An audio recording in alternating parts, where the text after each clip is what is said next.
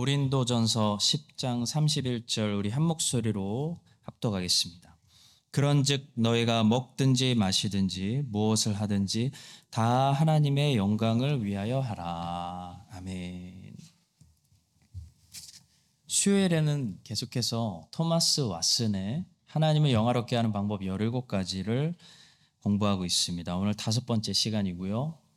어, 하나님을 구체적으로 우리의 삶에서 어떻게 영화롭게 하는지 계속해서 살펴보면서 머리로만 아는 것이 아니고 어, 지식으로만 가지고 있는 것이 아니고 실제로 우리의 삶에 활용해서 하나님께 영광 돌리는 그런 열매를 어, 맺을 수 있기를 바랍니다.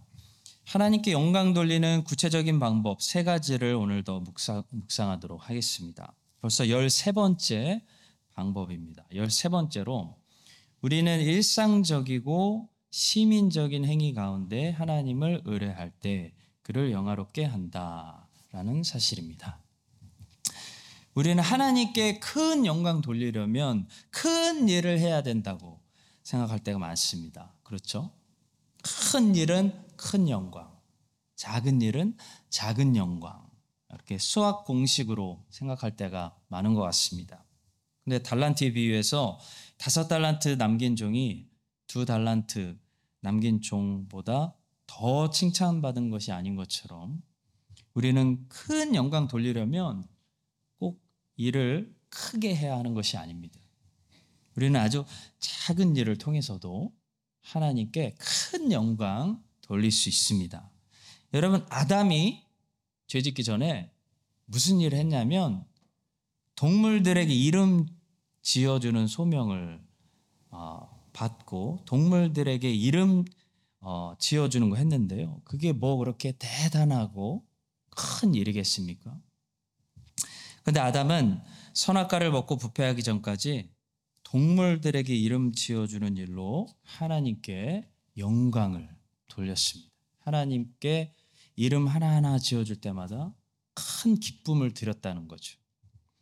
아담은 또 하나님이 만들어주신 에덴 동산을 잘 가꾸고 관리함으로 하나님께 영광을 돌렸습니다. 오늘 말로 하면 잔디를 열심히 깎음으로 하나님께 영광을 돌렸다는 거죠. 우리는 작은 일을 통해서 하나님께 얼마든지 큰 영광을 돌릴 수 있습니다. 하나님께 많이 영광 돌리고 하나님께 큰 영광 돌리고 싶다고 해서 큰 일만 하려고 어, 덤비지 어, 말아야 합니다. 오히려 작은 일을 가지고 하나님께 영광 돌리는 일부터 시작해 봐야 됩니다. 예를 들어 집에서 아내에게 음, 한번 더 웃는 얼굴로 예쁜 말로 어, 축복하고 인사하십시오. 아이들에게 한 번 더 짜증내지 말고 사랑해 라고 말하고 안아주는 건 어떨까요? 그런 작은 일들이 큰 변화를 가져오고 이 작은 일들이 하나님의 영광을 크게 드러내는 그런 출발점이 되는 것입니다. 고린도전서 10, 장 31절 본문 말씀은 우리가 어떻게 하나님께 영광 돌릴 수 있는지 말씀합니다. 그런즉 너희가 먹든지 마시든지 무엇을 하든지 다 하나님의 영광을 위하여 하라. 여러분 하나님께 영광을 돌릴 것인지 말 것인지는 우리가 무슨 일을 할 것인지로 판가름 나기보다는 우리가 그 일을 무슨 목적으로 할 것인지에서 판가름 납니다. 예를 들어 아, 우리는 이제 오후 시간에 나는 독서를 좀 하겠다. 공부를 좀 해야겠다. 라고 계획할 수도 있고 아니면 어, 이제 맛있는 밥 좀 먹고 좀 쉬어야겠다. 라고 계획할 수도 있습니다. 자, 그럴 때 꼭 독서와 공부가 하나님께 영광 돌리고 밥 먹고 쉬는 것이 하나님께 영광 돌리지 않는 것이 아니라는 거죠. 무엇을 하느냐보다 그것을 무슨 목적으로 하느냐, 무슨 동기를 가지고 하느냐, 누구를 위해서 하느냐에 따라서 우리는 그 일로 하나님께 영광 돌릴 수도 있고 하나님의 영광을 가로챌 수도 있습니다. 가릴 수도 있습니다.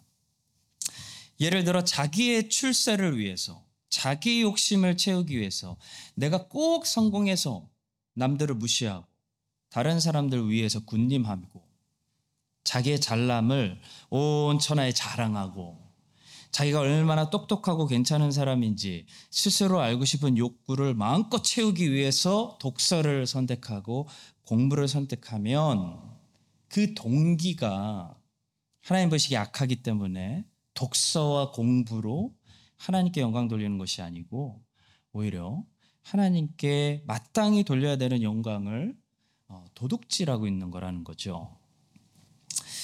호주에 가면 아직도 많은 이민교회들이 제가 섬기던 교회들이 그랬습니다. 고3이 되면 고3 아이들 공부해야 되니까 교회에서 아무것도 못하게 하고 어, 주일만 왔다 갔다 하게 만드는 그런 이민교회들이 많이 있습니다. 그러니까 중고등부, 학생부, 중고등부, 회장, 부회장이 항상 고3이 아니고 고2 아이들이 합니다. 그리고 고3 아이들은 무슨 은퇴한 사람들도 아니고 교회에서 아무것도 꼼짝 못하게 합니다. 찬양팀도 하면 안 됩니다. 그리고 1년 내내 그 아이들의 이름을 주보에 올리고 기도해 달라고 부탁합니다. 어떻게 기도할까요? 그들이 훌륭한 신앙이 되게 신앙인이 되게 해달라고 기도할까요? 아니에요. VCE, HSC 이게 호주 어, 대학 가는 수능 시험이거든요. 그거 잘 봐서 어, 좋은 대학에 합격하게 해달라고 온 성도들이 1년 내내 기도합니다. 여러분 어떠세요? 그것이 하나님이 기뻐하시는 일일까요? 그것이 하나님께 영광 돌리는 일일까요? 얼마나 잘못된 일입니까? 교회는 아이들이 공부를 열심히 하나, 얘네가 공부를 안 하나를 점검하기 전에요. 교회는 아이들이 무슨 목적으로 공부를 하려고 하나, 누구를 위해서 제가 저 대학에 가려고 하나를 점검해 줘야 하는 것입니다. 교회는 영적인 부모가 돼서 그걸 점검해 줘야 되는 거예요. 너 왜 돈을 많이 벌려고 하는데? 너 왜 유학 가서 그렇게 성공하려고 하는데? 자기 영광을 위해서 살아가는 사람은 똑똑하고 공부 잘할수록 더 큰 문제가 되죠. 반대로 밥 먹고 잠자고 논다고 그것이 하나님께 영광 돌리지 않는 것이 아니라는 사실을 우리가 또 알아야 됩니다. 본문은 분명히 너희가 먹든지 마시든지 무엇을 하든지 하나님의 영광을 위해서 하라고 말씀하고 있습니다. 물론 하나님께서 이미 금하신 것들, 뭐 우상숭배나 살인, 간음 이런 악한 행동을 하면 당연히 안 되겠지만 하나님께서 금하신 것이 아닌 일반적인 행동들을 가지고 우리는 충분히 하나님께 영광 돌릴 수 있다는 것이죠. 쉐마라고 부르는 유명한 그 신명기 6장 4절부터 9절, 9절 말씀도 보세요. 목숨을 다해 하나님을 뜨겁게 사랑해야 됩니다. 라고 말씀하고 있지만 그 하나님을 목숨을 다해 뜨겁게 사랑하는 그 방법, 그 방법에 대해서는 아주 생각보다 일반적 일반적으로 하라고 가르치지 뭐 순교하라고 선교하라고 가르치고 있지 않습니다. 한번 들어보세요. 이스라엘아 들으라 우리 하나님 여호와는 오직 유일한 여호와이시니 너는 마음을 다하고 뜻을 다하고 힘을 다하여 내 하나님 여호와를 사랑하라. 오늘 내가 내게 명하는 이 말씀을 너는 마음에 새기고 내 자녀에게 부지런히 가르치며 집에 앉았을 때든지 길을 갈 때든지 누워 있을 때든지 일어날 때든지 이 말씀을 강론할 것이며 너는 또 그것을 내 손목에 메어 기호를 삼으며 내 미간에 붙여 표를 삼고 또 내 집 문설주와 바깥문에 기록할지니라 라고 말씀합니다. 우리가 하나님을 언제 사랑해야 되는 거죠? 누워 있을 때 사랑하고 일어날 때 사랑하고 집에 앉아 있을 때 사랑하고 길을 걸어갈 때 사랑해야 된다는 거예요. 우리는 언제 하나님을 사랑할 수 있고 언제 하나님 사랑하는 것을 자녀들에게 부지런히 가르칠 수 있습니까? 교회 가는 시간에만 가르칠까요? 특별한 주일에만 가르칠 수 있을까요? 아니요. 집에 앉았을 때, 길을 걸었고 산책할 때, 누워 있을 때, 잘 때, 잘 때보다 애들한테 하나님 사랑 가르칠 수 있는 귀중한 시간이 없는 것 같아요. 평범한 시간들 속에서 하나님을 뜨겁게 사랑하는 일을 실천해라. 쉐마, 들으라, 이스라엘아. 그런 말씀입니다. 중요한 것은요, 무슨 일을 하느냐가 아니에요. 그 일을 무슨 목적으로 하느냐. 어떤 목적과 동기와 중심을 가지고 있느냐. 여기 안에 누가 왕이냐, 누가 주인공이냐. 그게 중요한 거죠. 성경에는 바울이 디모데에게 디모데의 건강을 위해서 포도주를 좀 쓰라고 권하고 있는 그런 말씀도 있습니다. 디모데전서 5장 23절 이제부터는 물만 마시지 말고 내 위장과 자주 나는 병을 위하여는 포도주를 조금씩 쓰라. 이 말씀은 바울이 디모데에게 술 취하고 방탕하라는 것이 당연히 아니죠. 포도주는 당시에 약으로도 사용되어지는 그런 음료였습니다. 바울은 디모데에게 분명히 거기서 말해요. 내 위장과 자주 나는 병을 위하여 포도주를 조금씩 쓰라. 그 중요한 건 포도주 자체가 중요한 게 아니라는 거예요. 바울이 디모데에게 왜 지금 포도주 마시라고 권유하고 있습니까? 누구를 위한 거죠? 디모데의 즐거움을 위한 건가요? 너 즐거우라고 좀 마셔라 이건가요? 아니죠. 바울은 지금 에베소 교회의 목회를 감당하고 있는 이 디모데 목사에게 에베소 교회의 건강을 위해서 주님의 교회를 위해서 주님의 영광을 위해서 디모데야 에베소 교회가 건강하려면 목사인 네가 건강해야지 이런 말을 하고 있는 거예요. 그리스도인은요 목적이 바뀐 사람이에요. 목적이 중심이 바뀐 사람이 그리스도인입니다. 그리스도인과 비그리스도인의 가장 큰 차이를 행위에서 찾지 마세요. 물론 행위도 차이가 날 수밖에 없습니다. 행위는 결과이고 어, 열매이기 때문에 비그리스도인이 하는 것을 우리는 하지 말아야 할 것들도 어, 많이 있습니다. 그러나 그리스도인도 비그리스도인들처럼 똑같이 밥 먹고 잠자고 비행기 타고 쉬고 학교 가고 일하고 옷 입고 일반적인 행위들을 우리도 하고 살아갑니다. 따라서 그리스도인과 비그리스도인의 가장 두드러지는 차이는 행위가 아니라 무엇이냐면 동기예요, 동기. 목적. 목적이 달라요. 목적이 바뀌었어요. 중심이 달라요. 중심의 그리스도가 왕이에요, 왕. 그리스도인은 목적이 바뀐 사람입니다. 그 전에는 전부 자기를 위해서 살았어요. 남 잘해주는 것도 사실 자기를 위한 거예요. 자기 만족을 위해서. 난 이런 사람이야.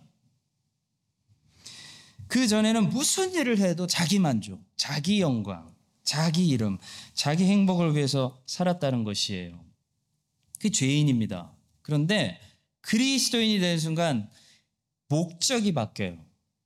이제 자기를 위해서 살지 않습니다.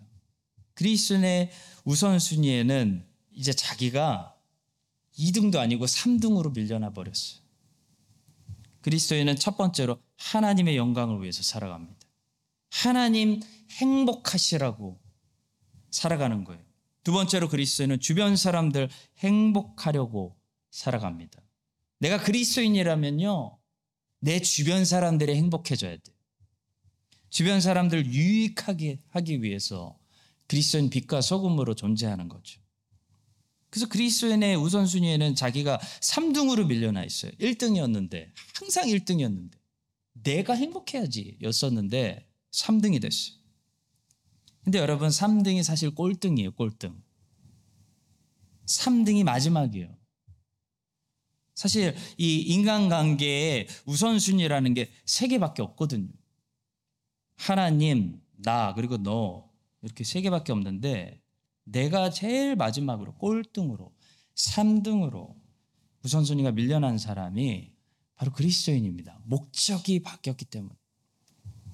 이 사실을 기억하시고 오늘 본문의 말씀처럼 무엇을 하든지 먹든지 마시든지 다 하나님의 영광을 위해서 하고 하나님의 이름을 먼저 생각하고 내 이 행동이 내 이 행동이 하나님의 이름을 높이는가 아니면 내 이 행동이 하나님의 이름에 먹칠을 하게 되는가? 항상 그래서 그리스도인들을 조심하고 점검하고 행동해야 됩니다. 그 다음, 나 때문에 내 주변 사람들이 행복한가? 나 때문에 내 주변 사람들이 유익을 얻는가? 생각하고 판단해야 됩니다. 그렇게 될 때 우리의 작은 행위들이 하나님께 큰 영광이 되는 거예요. 작은 행동 하나가 하나님께 영적 예배가 되고 우리가 하는 크고 작은 모든 일로 하나님께 그렇게 영광 돌리는 우리 모두가 될 수 있기를 예수님의 이름으로 축복합니다. 자, 열네 번째로 우리는 힘써 다른 사람들을 하나님께로 인도할 때, 즉, 타인들을 구원시키는 도구가 될 때, 하나님을 영화롭게 합니다. 한마디로 전도자가 될 때, 하나님을 영화롭게 한다는 겁니다. 갈라디아서 4장 19절에서 바울은 고백합니다. 나의 자녀들아, 너희 속에 그리스도의 형상을 이루기까지 다시 너희를 위해 해산하는 수고를 하노니. 여러분 바울이 살았던 그 인생 결국 뭐였냐면 전도였습니다. 전도. 바울하면 전도예요. 전도. 바울이 하나님께 영광 돌렸던 방법은 다른 사람들에게 복음을 전해서 그들을 하나님께로 돌아오게 만드는 그런 일이었습니다. 그래서 바울은 자기의 삶을 마무리하면서 디모데에게 남긴 어, 유언은 말씀을 전파해라 디모데야. 네, 전도자가 되라라는 가르침이었습니다. 디모데 후서 4장 2절과 5절입니다. 거의 바울의 마지막 유언 부분입니다. 디모데에게 마지막으로 유언같이 남기는 말씀이에요. 디모데야 너는 말씀을 전파하라. 때를 어떤지 못 어떤지 항상 힘쓰라. 범사의 오래 참음과 가르침으로 경책하며 경계하며 권하라. 또 5절이에요. 그러나 너는 모든 일에 신중하여 고난을 받으며 전도자의 일을 하며 내 직무를 다하라. 말씀을 전도하고 복음을 전도하는 거 이게 바울의 삶이었습니다.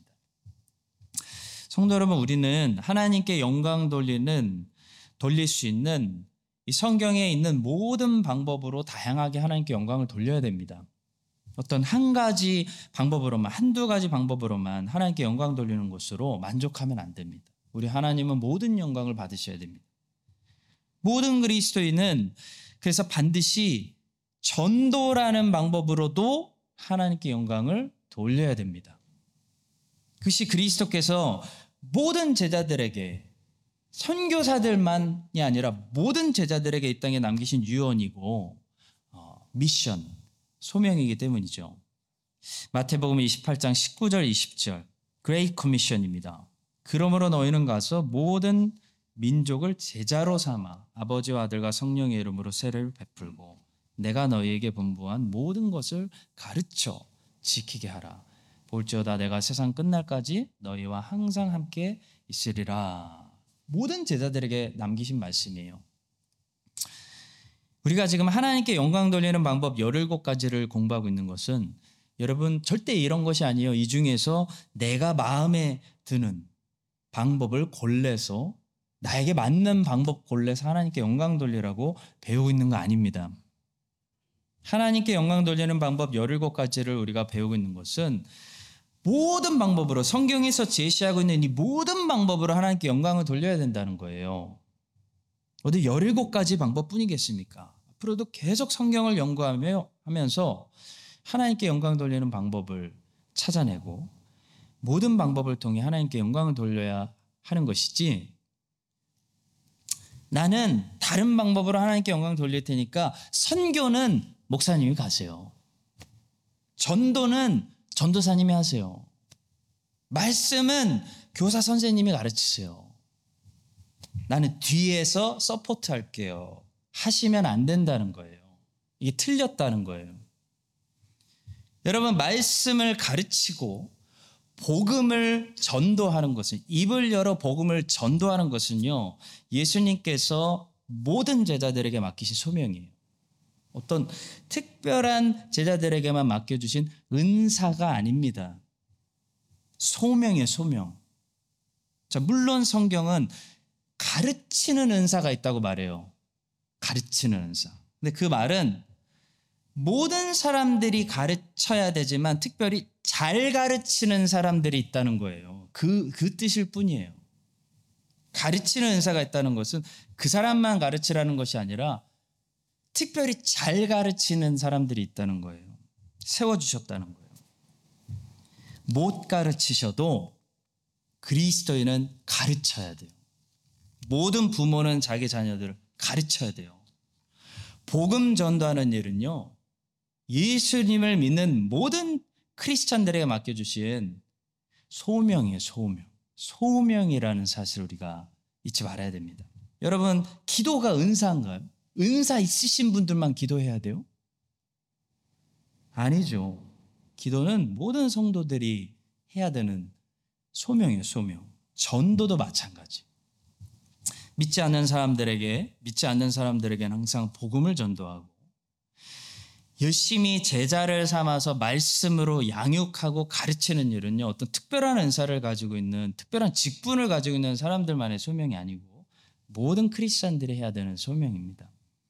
그러니 성도 여러분, 저는 수줍이 많아서, 저는 말을 못해서, 저는 성경을 몰라서, 저는 저 14번째 방법으로는 하나님께 영광 돌리지 못하겠어요. 대신 저는 더 열심히 13번째 방법으로 하나님께 영광 돌리겠습니다. 제가 먹고 마시는 것은 자신 있거든요. 라고 생각하시면 안 된다는. 안 된다는 거예요.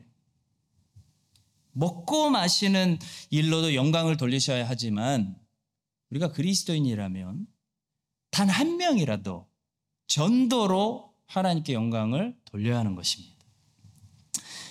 단 한 명이라도 전도해 보신 적 있습니까? 단 한 명이라도 내가 이 땅에 제자를 양육하신 적 있습니까? 내가 복음을 전도하고 내가 주의 말씀을 가르쳐서 주의 말씀으로 양육시켜서 내가 예수님께 데려온 그런 제자가 이 땅에 크리스찬을 살면서 한 명이라도 있으시냐는 거예요. 이걸 안 하면 이것은 주님의 소명을 우리가 저버리는 것입니다. 천국 가서 할 말이 없어요, 할 말이. 이것은 그리스도인의 책임을 회피하는 것이에요. 성도 여러분, 뒤에서 그래서 다른 봉사만 하고 가르치는 것은 당신이 하세요.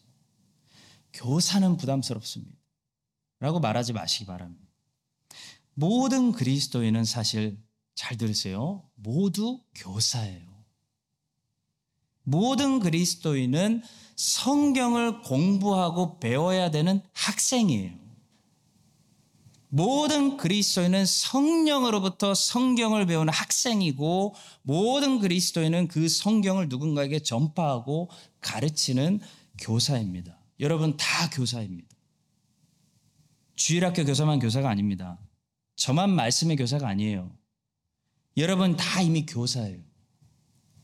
교사인데 교사가 교육을 안 하고 교사가 수업을 안 하고 교사가 가르치질 않고 제자가 한 명도 없고 교사가 배우질 않아요 스스로 먼저 공부를 안 해 교사가 수학 선생인데 수학 공부를 안 해 놔버렸어요 성경을 몰라요 교사가 크리스찬이 성경을 몰라요 그럼 하나님께 엄청난 책망을 받을 수밖에 없는 거예요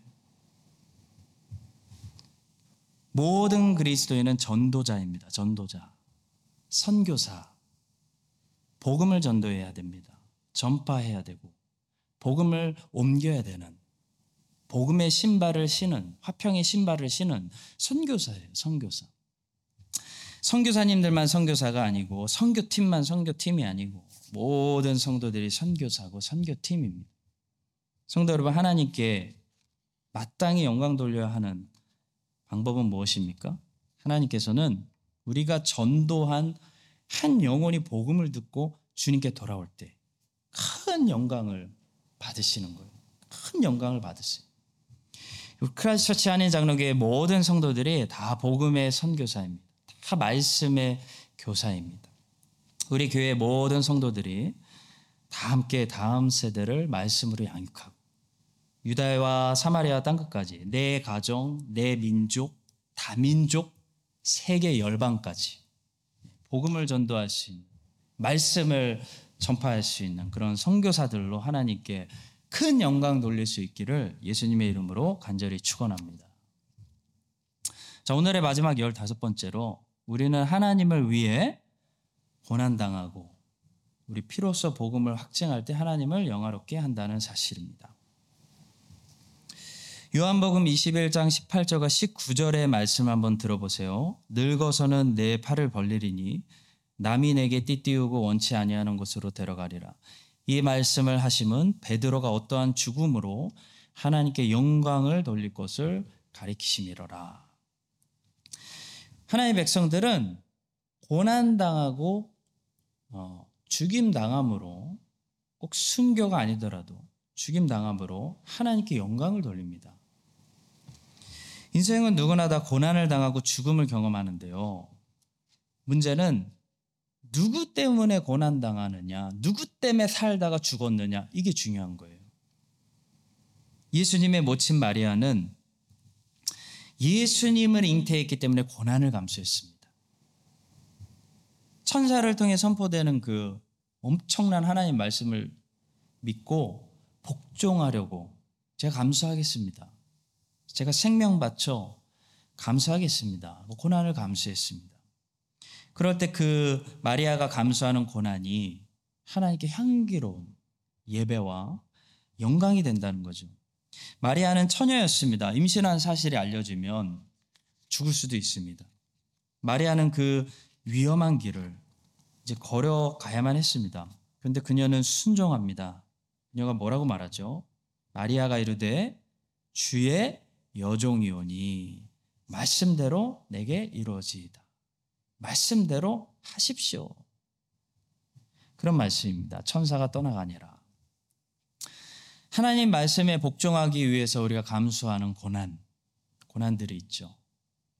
그 고난이 하나님께 영광이 됩니다. 영광이 됩니다. 예수님을 위해서 감수하는 고난이 있으시죠? 예수님 때문에 받아들이는, 감수하는 고난이 있으시죠? 그 고난이 하나님께 즐거움이 되고 영광이 됩니다. 베드로는 이렇게 말했습니다. 각 사람이 자기 죄 때문에 고난 당하지 말고 예수님을 위해서 고난을 당해서 상을 받으라고 말했습니다. 베드로전서 4장 13절부터 16절에 아주 중요한 말씀입니다. 오히려 너희가 그리스도의 고난에 참여하는 것으로 즐거워하라. 이는 그의 영광을 나타내실 때 너희로 즐거워하고 기뻐하게 하려 함이라. 너희가 그리스도의 이름으로 치욕을 당하면 복 있는 자로다. 영광의 영 곧 하나님의 영이 너희 위에 계심이라. 너희 중에 누구든지 살인이나 도둑질이나 악행이나 남의 일을 간섭하는 자로 고난을 받지 말려니 만일 그리스도인으로 고난을 받으면 부끄러워하지 말고 도리어 그 이름으로 하나님께 영광을 돌리라. 두 가지 고난이 있다고 얘기해요. 자기 죄 때문에 받는 고난과 그리스도 때문에 받는 고난이 있는데 베드로가 계속 얘기하는 것은 그리스도의 고난에 참여하면 하나님께 영광이 된다. 계속 하나님의 영광을 말하고 있어요. 자기가 잘못해서 자기 죄 때문에 당하는 고생이 있습니다. 그런 고생은 최대한 피해, 피해야 됩니다. 안 그래도 주님이 주시는 고생만으로도 충분하잖아요, 여러분. 내 죄 때문에, 내 불순종 때문에 사서 고생하는 고생은 다 피해야 됩니다. 젊었을 때 고생은 사서 한다는 말이 있는데요. 저는 그 말이 반은 틀리다고 생각합니다. 모든 고생이 반드시 유익이 되는 것은 아닙니다. 여러분, 내 죄 때문에 하는 고생은 절대 유익이 되지 않아요. 보니까 상처만 돼요. 상처만 됩니다. 필요 없는 내 죄 때문에 고생을 너무 많이 하면요. 사람의 성격만 삐뚤어집니다. 쓸모 있는 고생을 해야 돼요. 쓸모 있는 고생. 유익한 고난이 있습니다. 바로 그리스도를 위해 고생하는 것이. 그리스도를 하나님 말씀에 순종하기 위해 고생하는 삶을 사는 것은 유익합니다. 하나님께도 영광이 되고 우리에게 면류관이 있습니다. 성도 여러분, 유익한 고생을 합시다. 그리스도를 위해 고생하는 자들에게 하나님의 어, 상급이 있습니다. 하나님의 갚아주심이 있습니다. 면류관이 있습니다. 면류.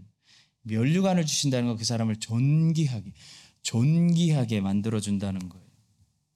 또 유익한 고생은 성장이 있어요. 성장이 있고 또 열매를 맺게 합니다. 여러분과 제가 우리가 우리가 잘못해서 겪어야 되는 고생은 어, 최대한 줄이고 그리스도 때문에 고생하고 그리스도를 위해 고난을 받아 우리의 고생과 우리의 고난과 이것이 쌓여서 최종적으로는 우리의 죽음을 통해 하나님께 큰 영광 돌리는 그런 향기 나는 삶이 되시기를 예수님의 이름으로 간절히 축원합니다.